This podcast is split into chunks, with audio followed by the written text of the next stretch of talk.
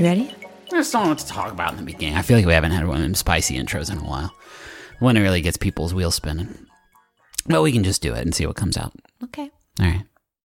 Hi, this is Rachel McElroy, Hello, this is Griffin McElroy. and this is wonderful. Honk honk, get in the. c- No, that's not it. It's gonna be like rush hour traffic thing. Like uh, we're stuck, we're stuck in it too, but uh, you know we're just, we're hanging in there. We got our car snacks, but the, I didn't have anything past that. Do you want to try again? Okay. Hi, this is Rachel McElroy, Hey, this is Griffin McElroy. and this is wonderful. Honk honk, I'm a goose.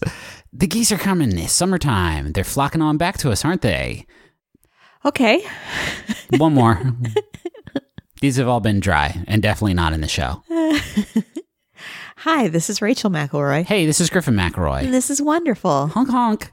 Thanks for listening to Wonderful, A clown podcast the clown show where, where we, we ta- honk horns. where we talk about what's new in clown technology. And Rachel, I think you're first this week, so tell me all about new clown tech. Uh, honk honk. I have a a lapel flower oh, cool. that squirts uh 30 yards. That's fun. hmm I do. I What have- about you, honk honk? Oh, Well, Hong Kong, I got new big pants that when they fall down, but I'm all covered up down there Ooh.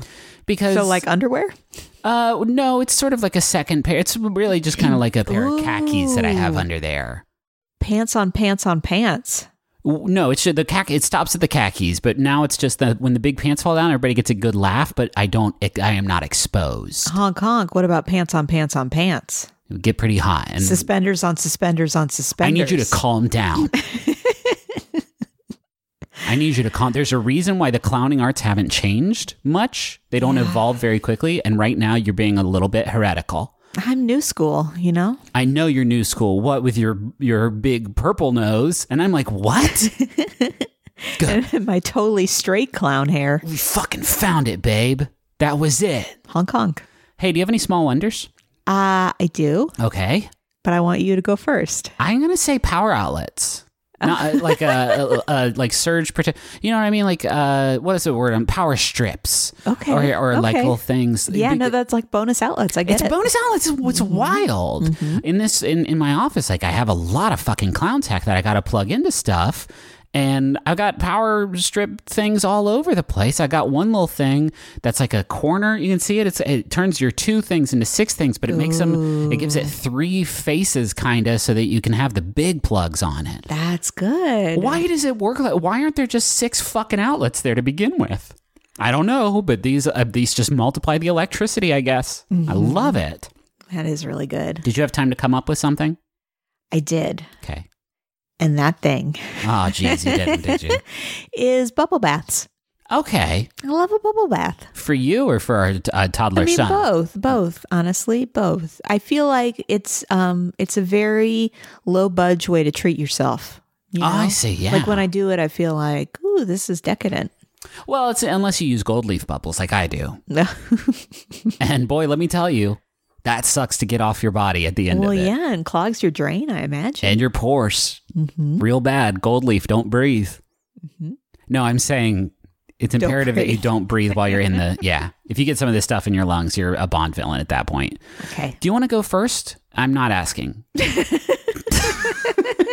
is my turn. You are prescribed to go first it this is my week. turn Yes. to go first. What's your first thing, my love? Crossword puzzles. Crossword puzzles are so good. They're wonderful. They're so nice. They're little noodle scooters, and you they you take a while to figure them out. And then when you crack that one clue, Mm-hmm. that was Pierce Brosnan. Eleven across was was Pierce Brosnan. Brosnan. Oh, and I misspelled Pierce. That's why. oh, that's why it didn't work. Um, I- sometimes I, I worry with Wonderful that we have gotten too narrow onto our favorite thing, and I will say crossword puzzles aren't my favorite thing. I fucking hate crossword They're puzzles. wo- but they are wonderful. I recognize they're good, even though I despise them. you can't argue it. And the reason I thought of them recently is I had some like word of the day thing. I was on some site that listed some word of the day, and the word of the day they listed was cruciverbalist. oh, that's what is that? It's somebody who creates crossword puzzles. No, they got to come up with that themselves. I bet. Probably, yes. That's a kind of jaggy. but isn't that wonderful? It's nice. It's a great word, Mm-hmm. but they got to pick it. It's like you can't pick your own nickname, you know? Yeah. I still like it. Okay, I like it too. You know me, I'm all Boaty McBoat faced over here. Yeah, yeah, yeah. No, cl- like school uh, during summer, no class. I I enjoy clever for clever's sake. Sure, Boaty McBoat face, man. That's some real. That's some, That's my bar. that's some erudite wit right there. Uh, so crossword puzzles started in 1913. Really, it took us that long to to crack that. So what's tricky about crossword puzzles is that is a word puzzle a crossword puzzle? And that's that's kind of where the debate started is that there's stuff in the 1800s Right. that was like word puzzles, but was it similar to a crossword puzzle the way we know it today? No. I mean, it's a Venn diagram, right? Because word Mm-hmm. puzzle would include the jumble, and boy, I loved me the jumble. Did your I paper think- have the jumble? Did I what the jumble? Did your paper have the jumble? Of course it did. Okay. Did you think that was like an exclusive to Huntington, West Virginia? I thought Mr. Dispatch You of the thought- Herald Dispatch that came up- one paper could have a jumble in the country? Yeah. Wait a minute. Wait a minute. Did your paper have Family Circus too? Yes, it did. I thought that was just a guy in Huntington that made that. No, Bill Keane. I knew Bill Keane. Yeah. A Bill Keane. hmm Actually, his name was Will Keene. Actually, his name was Will Sutherland. but you could see how I got there. Yeah, no, I can. Uh, the reason 1913 wins generally is that uh, Liverpool, England published a quote word cross puzzle. So close. hmm And then crossword puzzles uh, appeared in the first book published 1924. I should say that a different way because that was Yeah. a confusing way to say sure it. Sure was. Uh, so the first book of crossword puzzles appeared in 1924. Okay. Were the uh, so was this when this was a book apparently that had came with a pencil attached to it. which That's I fucking sick. I like that a lot. That's like the like kids activity books that you'll buy at like uh rest stations on the highway. Yeah. Uh w- when this book came out, was it a thing for the crossword puzzles to be in the newspaper? Uh yes, but the New York Times crossword puzzle as we know it today did not exist yet. Okay. I guess I'm, I, I was asking like did crossword puzzles Yes. did they become popularized because they were a thing that they printed in the newspaper? yes. Okay. So it was not like a thing you sought out like a I'm going to go to the game store and buy some crossword puzzles. no. Okay. No, so this is what was funny is that people, much in the way that people are resistant to new media, uh, they were resistant to crossword puzzles because they felt like it was a waste of time. Interesting. So there's all this stuff from the New York Times before they had a puzzle themselves. Where, so for example, in 1924, they said the uh, that crossword puzzles were quote a sinful waste in the utterly futile finding of words, the letters of which will filt fill. will fit into a prearranged pattern. This is not a game at all, and it can hardly be called a sport. Solvers get nothing out of it.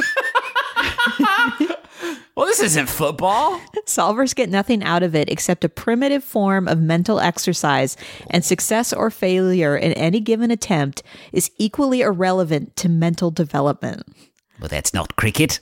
It's words. That's not a sport. Get that out of here. I find it so interesting that, and I guess it was the time period, but this idea that it was fun was not enough. Like that it was wasteful and not productive Right. was like outrageous. My history knowledge is, as I think we've covered on this show many times before, a garbage disposal. Mm-hmm. And so you'll forgive me if this is an unfair evaluation, but I just feel like 1909 through like 1950 things were pretty t- things were tough. Yeah. You had to be kind of you had to kind of grit your teeth and get stuff Yeah, done. that's true. So I think it's that mindset of just like we just finished one world war. I think I know that second one's around the corner. Uh, don't don't fill these little squares up with letters, folks. I need you to buy war bonds instead. So the New York Times kind of continued on its anti crossword streak in 1925. They said the craze evidently is dying out fast, and in a few months it will be forgotten. kind of a self dunk there. And then in 1929 said the crossword puzzle, it seems, has gone the way of all fads, suggesting that it was like on the way out. But then all of a sudden, 1942, they have their own crossword puzzle. and that's like the one. The New York Times crossword puzzle is like the gold The standard. big one. Yeah, In 1950, did they run one about like how print media was dead? probably. Okay. Uh, so have you heard of Will Shortz? Yes. I don't know if his name is pronounced Shorts or Shores. but it's spelled shorts. Is he the one who makes the crossword Yes. puzzle for the New York Times? Yes. I don't know how to pronounce his name, but I have heard of him. So he's a super interesting guy, as I found out from researching him. So I He's learned 12 about feet him. tall. he eats a whole can of beans every morning. Did morning. you ever see the 2006 documentary Wordplay? No. It was all about like the crossword puzzle championships. And there were like interviews with people that were crossword puzzle enthusiasts. And they also featured Will Shortz. I don't think I saw this one. Okay. So I didn't know much about him other than he had crossword puzzles, but apparently he was born and raised on an Arabian horse farm in Indiana. Those are good horses, folks. hmm He graduated from Indiana University and is the only person known to hold a college degree in enigmatology, which is the study of puzzles. How is that? How can there be one person that holds a degree?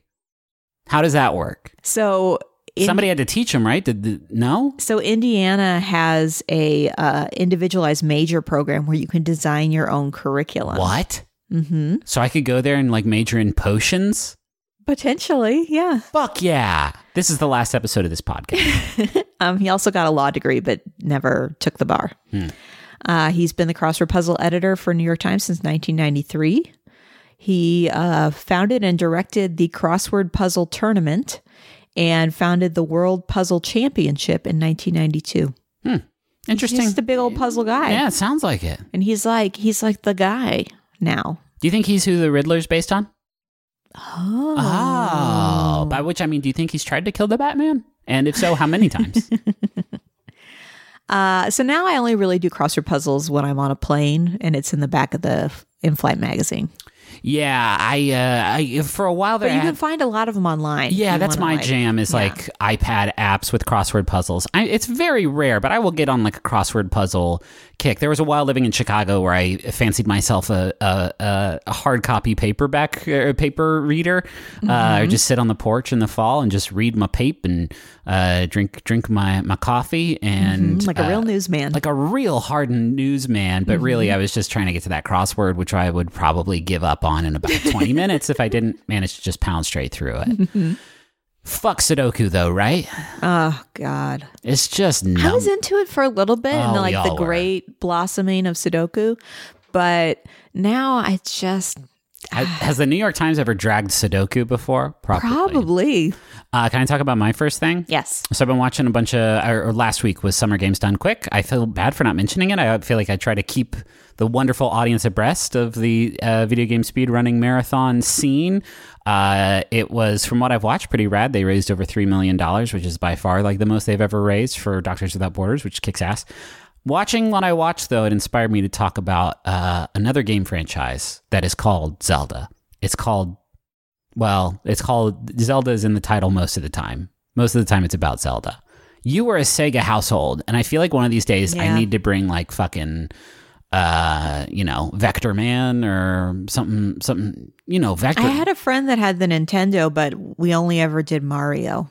Well, interestingly, like there are a few core Nintendo franchises, right? And you can probably like name them even though you're not big into the scene, like Mario, Mm-hmm. Zelda, uh, the Pink Man Kirby. I know you're a fan. I know you're a fan of his work. Mm-hmm. Maybe I should bring the Pink Man Kirby to the show at some point. Well, I I mean, my knowledge of Kirby is just that he is a pink man. And he likes to eat. It's not like I could really things. participate in a spirited conversation. That's fair. um, what's interesting is that Zelda and Mario were being developed actually at the same time. There's a lot about Zelda's history that I didn't really quite appreciate, even though I have a tattoo of the thing on my left wrist. Um, I also feel a little bit basic talking about this because I feel like Zelda is the gaming equivalent of pizza. like, of course, it's very good, uh, and and most people really like it. Uh, but I think that position kind of takes for granted what a transformative game it was when it first came out. Uh, if you've never played one before, there's been like nearly 20 of them across the different like gaming console uh, generations, and they, uh, you know, usually all have recurring themes where you're this hero of time named Link, and you got to collect some MacGuffins until you have to collect the Triforce, which is like the big MacGuffin. MacGuffin. A MacGuffin is like a, a, a, a object that you need in order to finish your, you know, your quest. It's the Oh. thing that moves the plot along, right? Oh, okay. So in Zelda, the MacGuffin is the, the Triforce most of the time. You got to collect the, the pieces of it and Yeah. beat Ganon, save Zelda, whatever. Um, and that format has been like really, really static throughout the uh, 33 years that the franchise has been around with like little tweaks on it. But it's always like so exciting to uh, see uh, familiar things, like familiar components. There's a there's a town in nearly every Zelda game called Kakariko Village, and just like playing a new Zelda game for the first time and running across it and being like, oh, I know this place, but it's different in this game is like uh, in a way, I guess it's cashing in on nostalgia, but there's something that is really refreshing about having that like coherent yeah. a a world, even though all the games are different and technically take place in like different sort of spots on the very complicated timeline, which I'm not even going to get into. Watch David Brian Gilbert's video that he did for Polygon on it. Brian David Gilmer. What did I, we Brian both David said it really. Gilbert. David Brian Gurman. Brian David Gilman, Brimman, Gibby.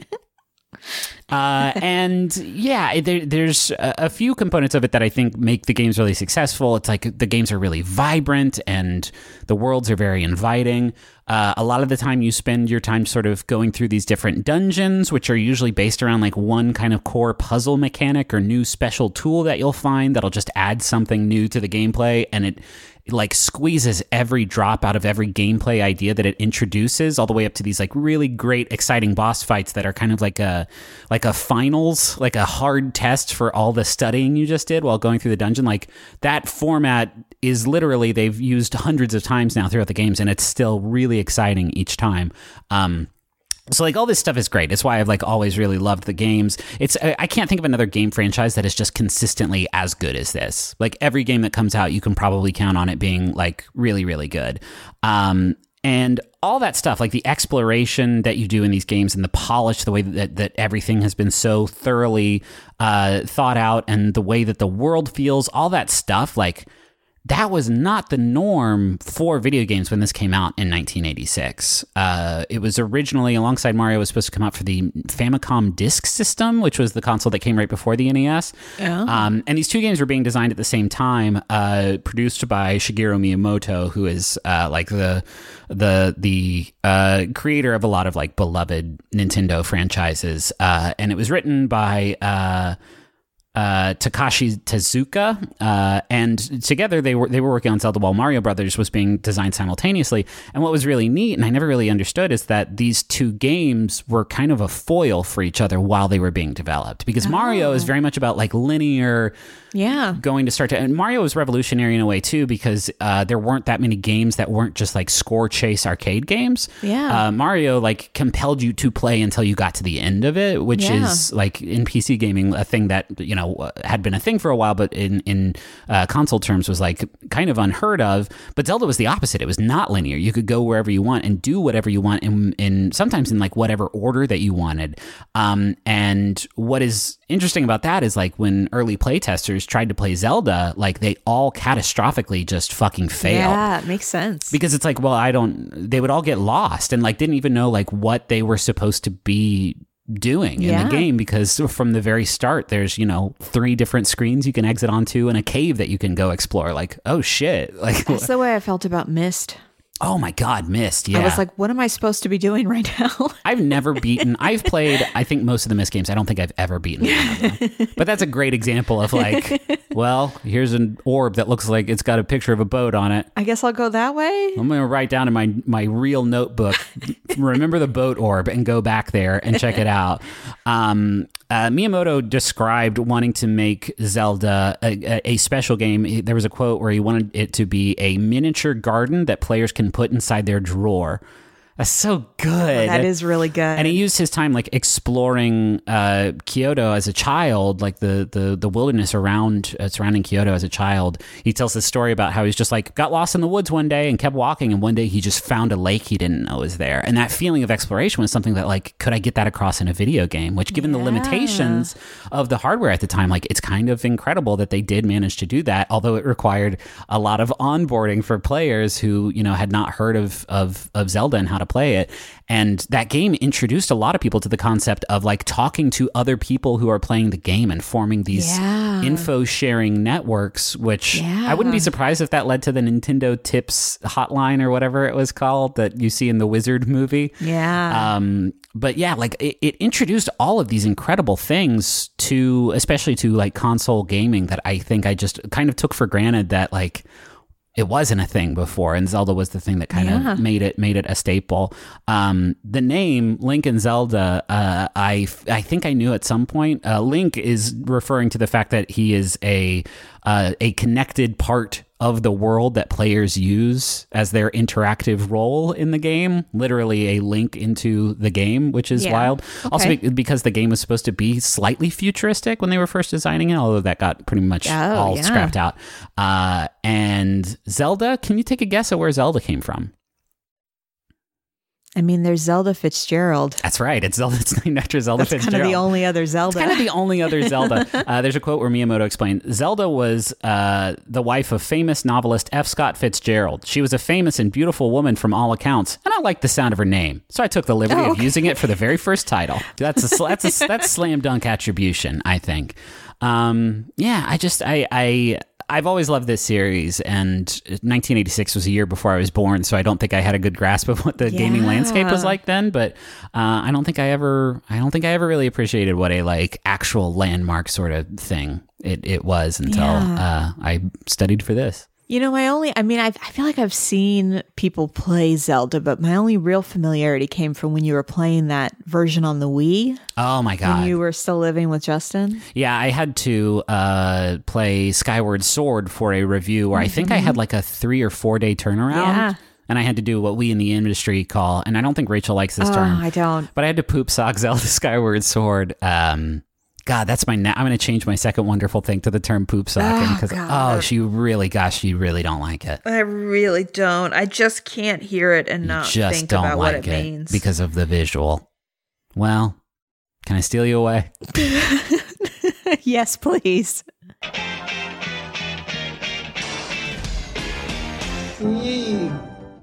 it can be intimidating trying to roll with the console cowboys in cyberspace.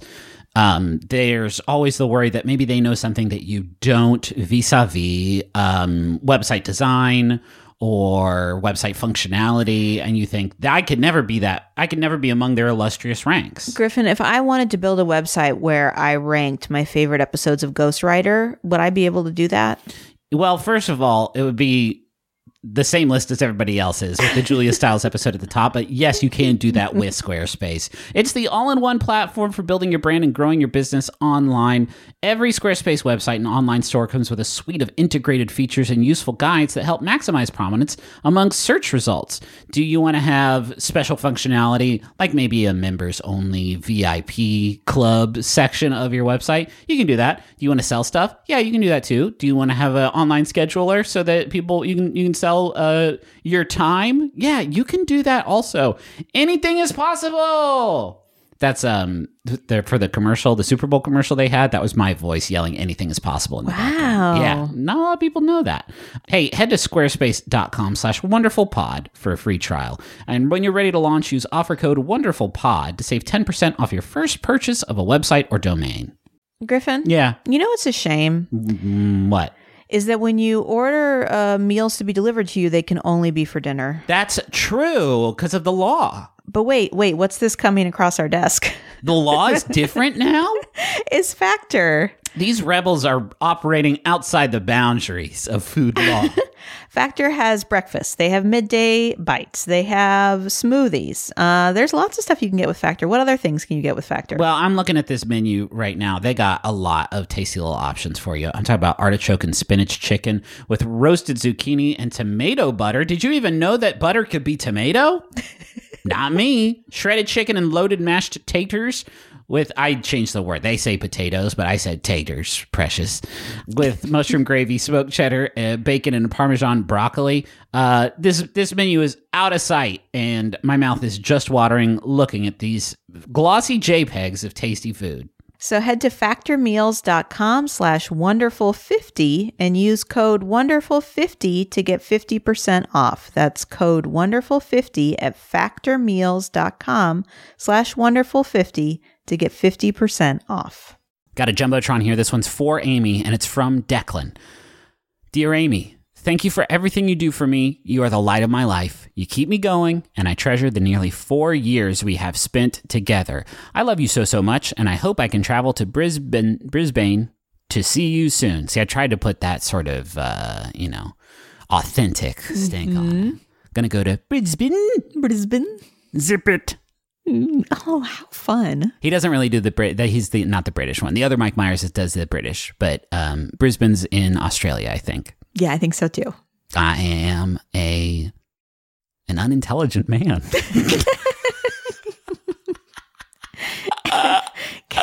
Can I read this next one? Did Mike Myers ever play an Australian character? Not that I know of. That's why you don't know ah, about Oh, Australia. Shit. I haven't seen mm. Love Guru, but I don't. I think that's one's more racist. Can I read the next one? Sure. This message is for Elizabeth. It is from Jackie. Hey, Elizabeth, congrats on getting that good, good master's degree. You're one of the most wonderful people I know, and you're going to be an amazing disaster management specialist. Your pal, Jackie.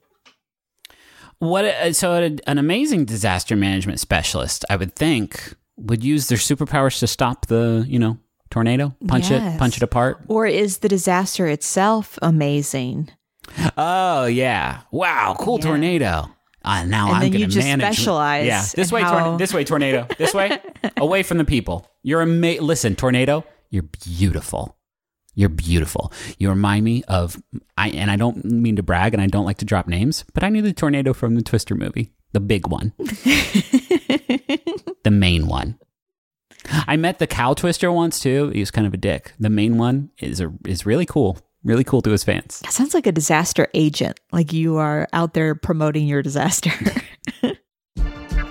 I listen to reading glasses because Brea and Mallory have great tips. You're a comics reader and you want to use a library connected app, you can try out Hoopla. I listen for the author interviews.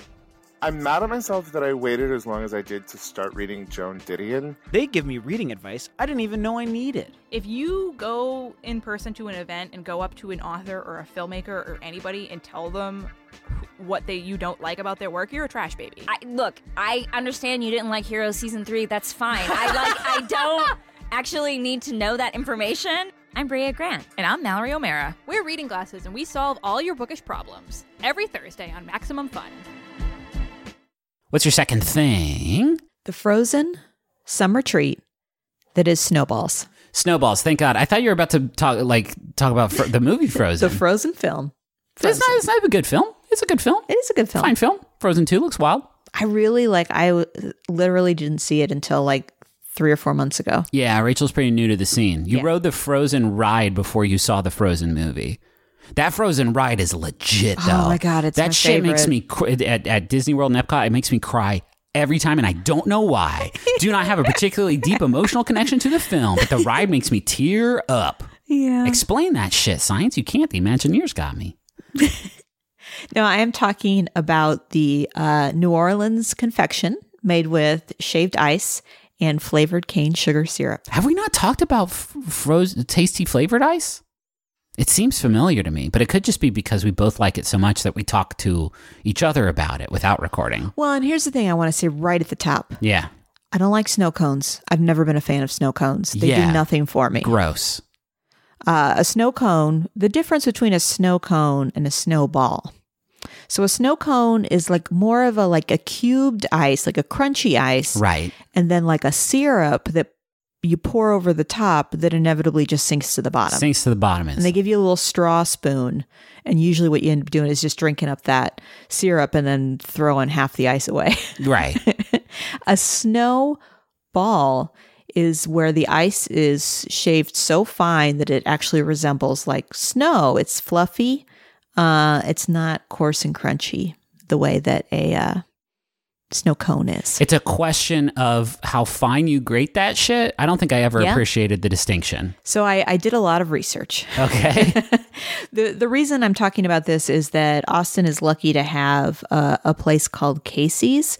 Uh, I almost don't want you to tell people about Casey's because there's always a line and I love it so much. Mm-hmm. But a snowball is right on the periphery of like food I will wait 30 minutes for yeah, because it is still ice with syrup on it. They so they had a sign saying that this was like a New Orleans thing on the side. Right. And I thought, like, oh, interesting. I'd never really heard of that as a New Orleans thing before. Mm. And then I did some research. It most definitely is. Yeah, I wouldn't think that they're. So you before this, you were going to go right up to their booth and say, "Hey, you're fucking lying." So New Orleans looked at the regular crumbly ice snow cone and said, "This No is wait, this sucks. Crunch it up more. Do it again." So it started in 1933. Ernest Hansen started working on an ice shaving machine. Uh, he invented the first motor driven ice shaving machine. So he kept the machine in the family, and you can still go to Hansen Sno-Bliz in New Orleans. Um, but there are like a dozen other places in New Orleans that do this because uh, there was a gentleman that invented his own ice shaving machine. He called the Snow Wizard. Uh, and he made it because people had started requesting, you know, that they have a version of it for their own business. And so he started sending them out. You can still buy them. These Snow Wizards, I went online, they're less than 2,000 bucks. They are 100 pounds. Are they are these antique snow wizards? Are they still making new snow New wizards? Snow Wizards. That's what Ah. Casey uses. Casey Ah. uses the Snow Wizard. And they're how much dollars? 1,974. That's not much less than two thousand, is it? No. That's we could probably comfortably round that up to two thousand dollars. It is a 100 pounds though, so I wouldn't necessarily recommend putting it like in your kitchen. Why not? I got strong countertops. Uh, so uh, they're the primary snowball machines used in Louisiana and like throughout the country where Okay. you can find snowballs. Now hold on. If I buy one of these two thousand dollar machines and some of the juice, I can have my own snowball making business. Yeah. Uh-huh. Uh So the Casey's uh, that is here in Austin was actually started by people who were from New Orleans, uh, and it was a f- kind of a family business. Susie Casey Gallagher uh, and Kit Thompson started it in 1996 in Austin, and they just bought a little house. Uh, that was near an elementary school, and it was at like a four-way stoplight. And they're like, "Here we go." That intersection is wild. It is. like everybody's going to drive past it. Everyone's going to have to stop at this stoplight and see it. it's one of those broken up intersections, and also there's a train track that it crosses. It's it is wild, but also, you know, the best snowball I've ever tasted is there. So this is this is old data, but um, and, and when I say old data, it's like from like 2002, an article I found. Um, hey, straight up, that was 17 years ago. at that time, they were consuming anywhere between 16 and 33 blocks of ice a Who day. was? Who was? Casey's. Oh, They were they were selling through- it. yeah. You said consuming, which made me think that this family was like Just gnawing on it. like Bumbles from the the Rudolph the Red-Nosed Reindeer uh, sort of universe, just like honking down huge cubes. They also produce their own um, chocolate syrup. And so they'll make 10 to 25 gallons of chocolate syrup a day. Okay, that is impressive. Yes. That's quite a bit. They have 70 different flavors. Uh, one of their most popular is Boston cream pie, Oh, which apparently tastes like a donut. yeah. Uh, I am partial to the Mounds bar, which is like chocolate and coconut, and it's so creamy, you guys. You just don't The even creamy. know. Let's talk about this creaminess because Oh I feel God, like people don't quite understand it. When you grate it It's down like that fine, cream. it really is like eating, eating ice cream. They also do certain flavor combinations where you can get a scoop of snowball with a scoop of ice cream. Yes. They do an orange creamsicle one that is like the tastiest orange syrup in a snowball on a like scoop of vanilla ice cream, and it is Mm-hmm. fucking amazing. And they have all the like wild cherry kind of. Yeah, they let you make your typical- own shit. Yeah. Um, but yeah, and then the smallest size is just three dollars. Like it's not like I mean, Austin is like kind of known for these super fancy, high priced restaurants.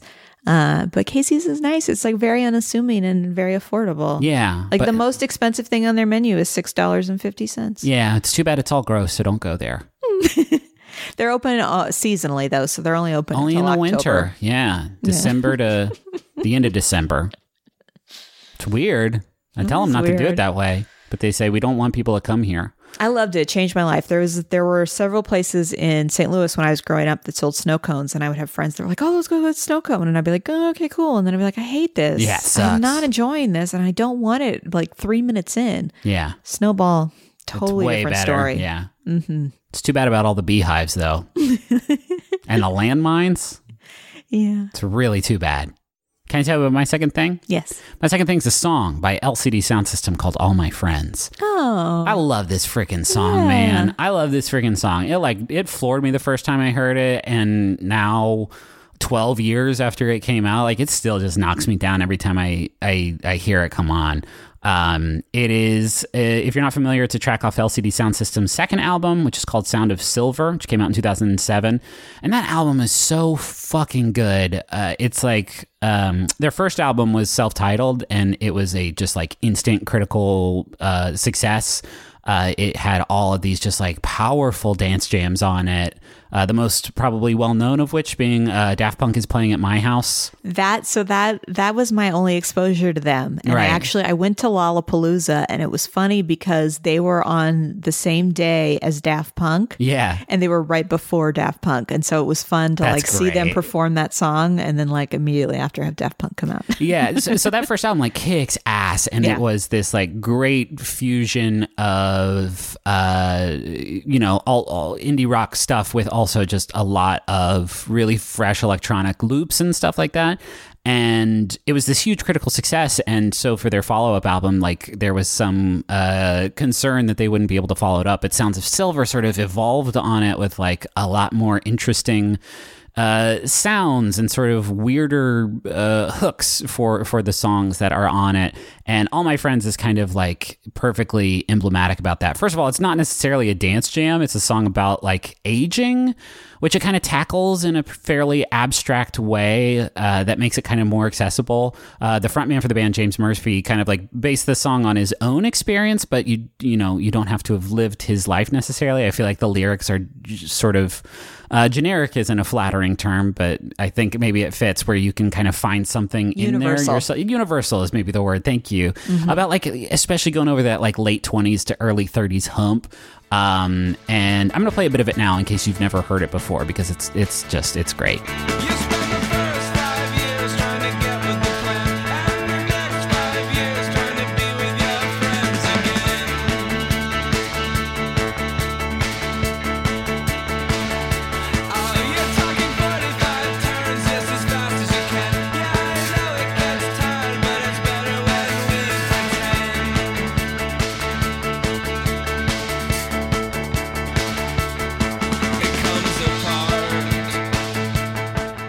It's got that piano loop that goes through the whole thing, and it's like this wild, at times seemingly like unsyncopated piano, like clumsy piano loop that somebody's like trying to play live, and maybe they just went with the first take and it wasn't so great.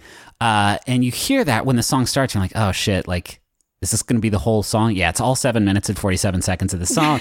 but it's the way that the song builds on it and, uh, uh, you know, builds on every other element that they layer on top of it. Vocals don't even start until a minute 20 in. Uh, and so, like, they take their time in sort of building this song over these lyrics that are, like, very, uh, very wistful and uh, evocative, I think. Uh, and it builds and builds, but instead of building to like this dance climax, it builds to more of like an emotional climax. And now I've said the word climax too many times in a short span. Um, and I just love it, man. Like I loved it when I first heard it in college because it was like I recognized like, oh, this is some of the best music I've ever listened to because I've just come off a streak of only listening to three bands my entire life. Um, but also like you know this this idea of treasuring your time with your friends uh, and and struggling with that as you get older. Like when I was in college I was like yeah man that's important. And now that I'm 32 it's like yeah man. Yeah man that's important bud uh, and I remember my last night that I spent in Chicago, the night before I moved here to Austin. Uh, I went with my roommates and some of my, my my buddies to Pitchfork Fest in Chicago, and I saw LCD Soundsystem. It was my first time seeing them, and they played like everything off songs of Silver. And uh, when they did All My Friends, like man, I was just like bouncing up and down with all my friends in Chicago, and just like I, I, I cried. Like I literally cried because I was sad I was leaving all of them tomorrow. And here was a song that could not be more like fitting for that moment.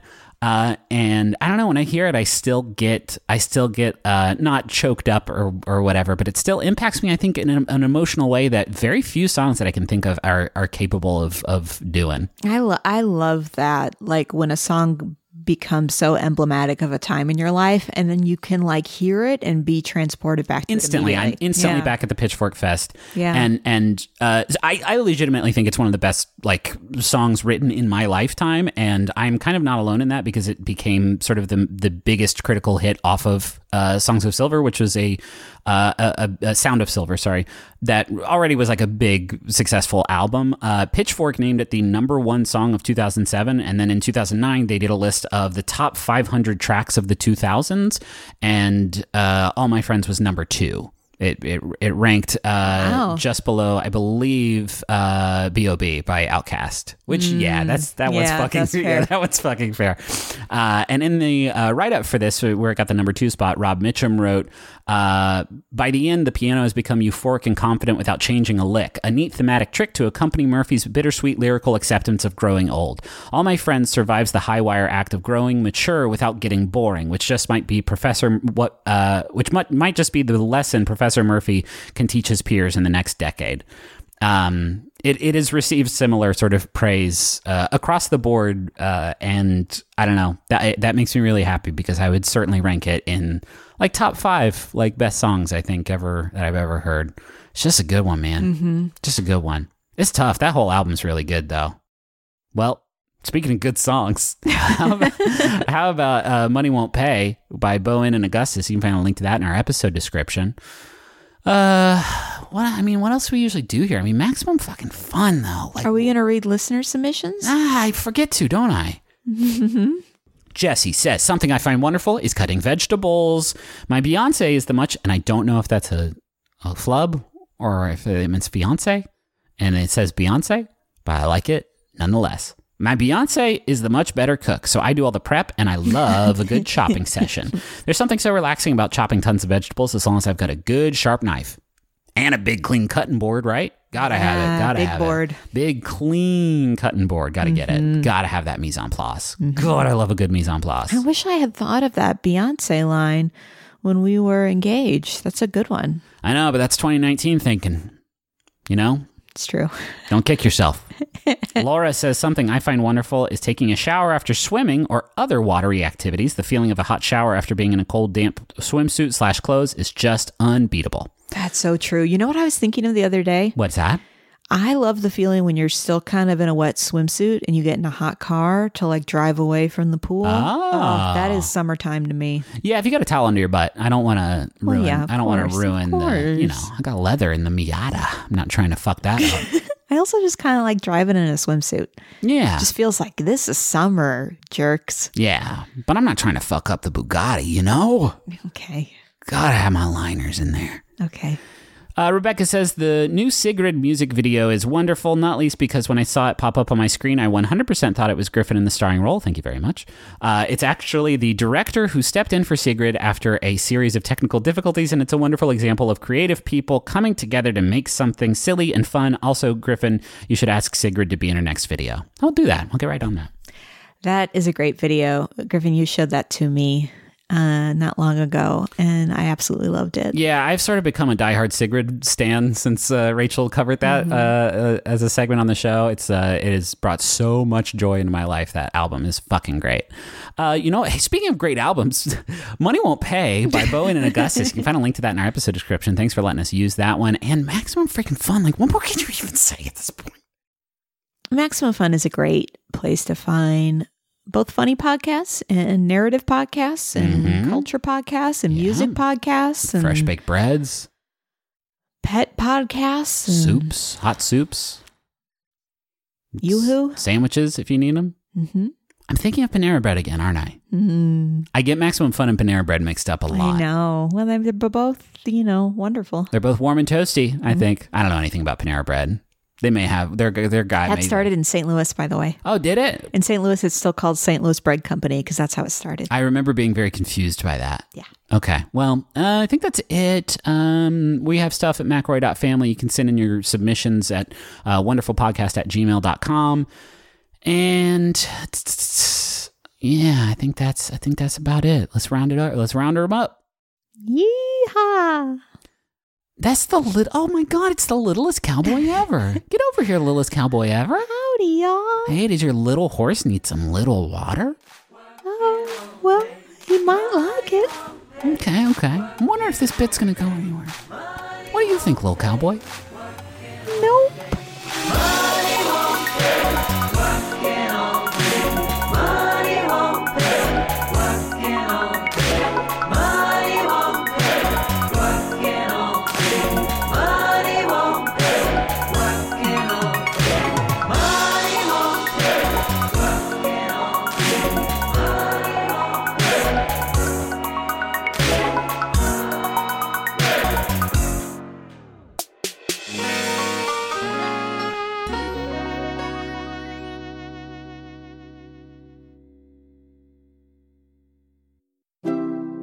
MaximumFun.org. Comedy and culture. Artist owned. Listener supported. If you're looking for a new comedy podcast, why not try the Beef and Dairy Network?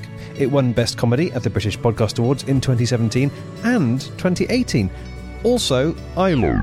There were no horses in this country until the, the mid to late 60s. Specialist bovine arse vet. Both of his eyes are squid's eyes. Yogurt buffet. She was married to a bacon farmer who saved her life. Farm raised snow leopard. Download it today. That's the Beef and Dairy Network podcast from MaximumFun.org. Also, maybe start at episode 1 or, weirdly, episode 36, which for some reason requires no knowledge of the rest of the show.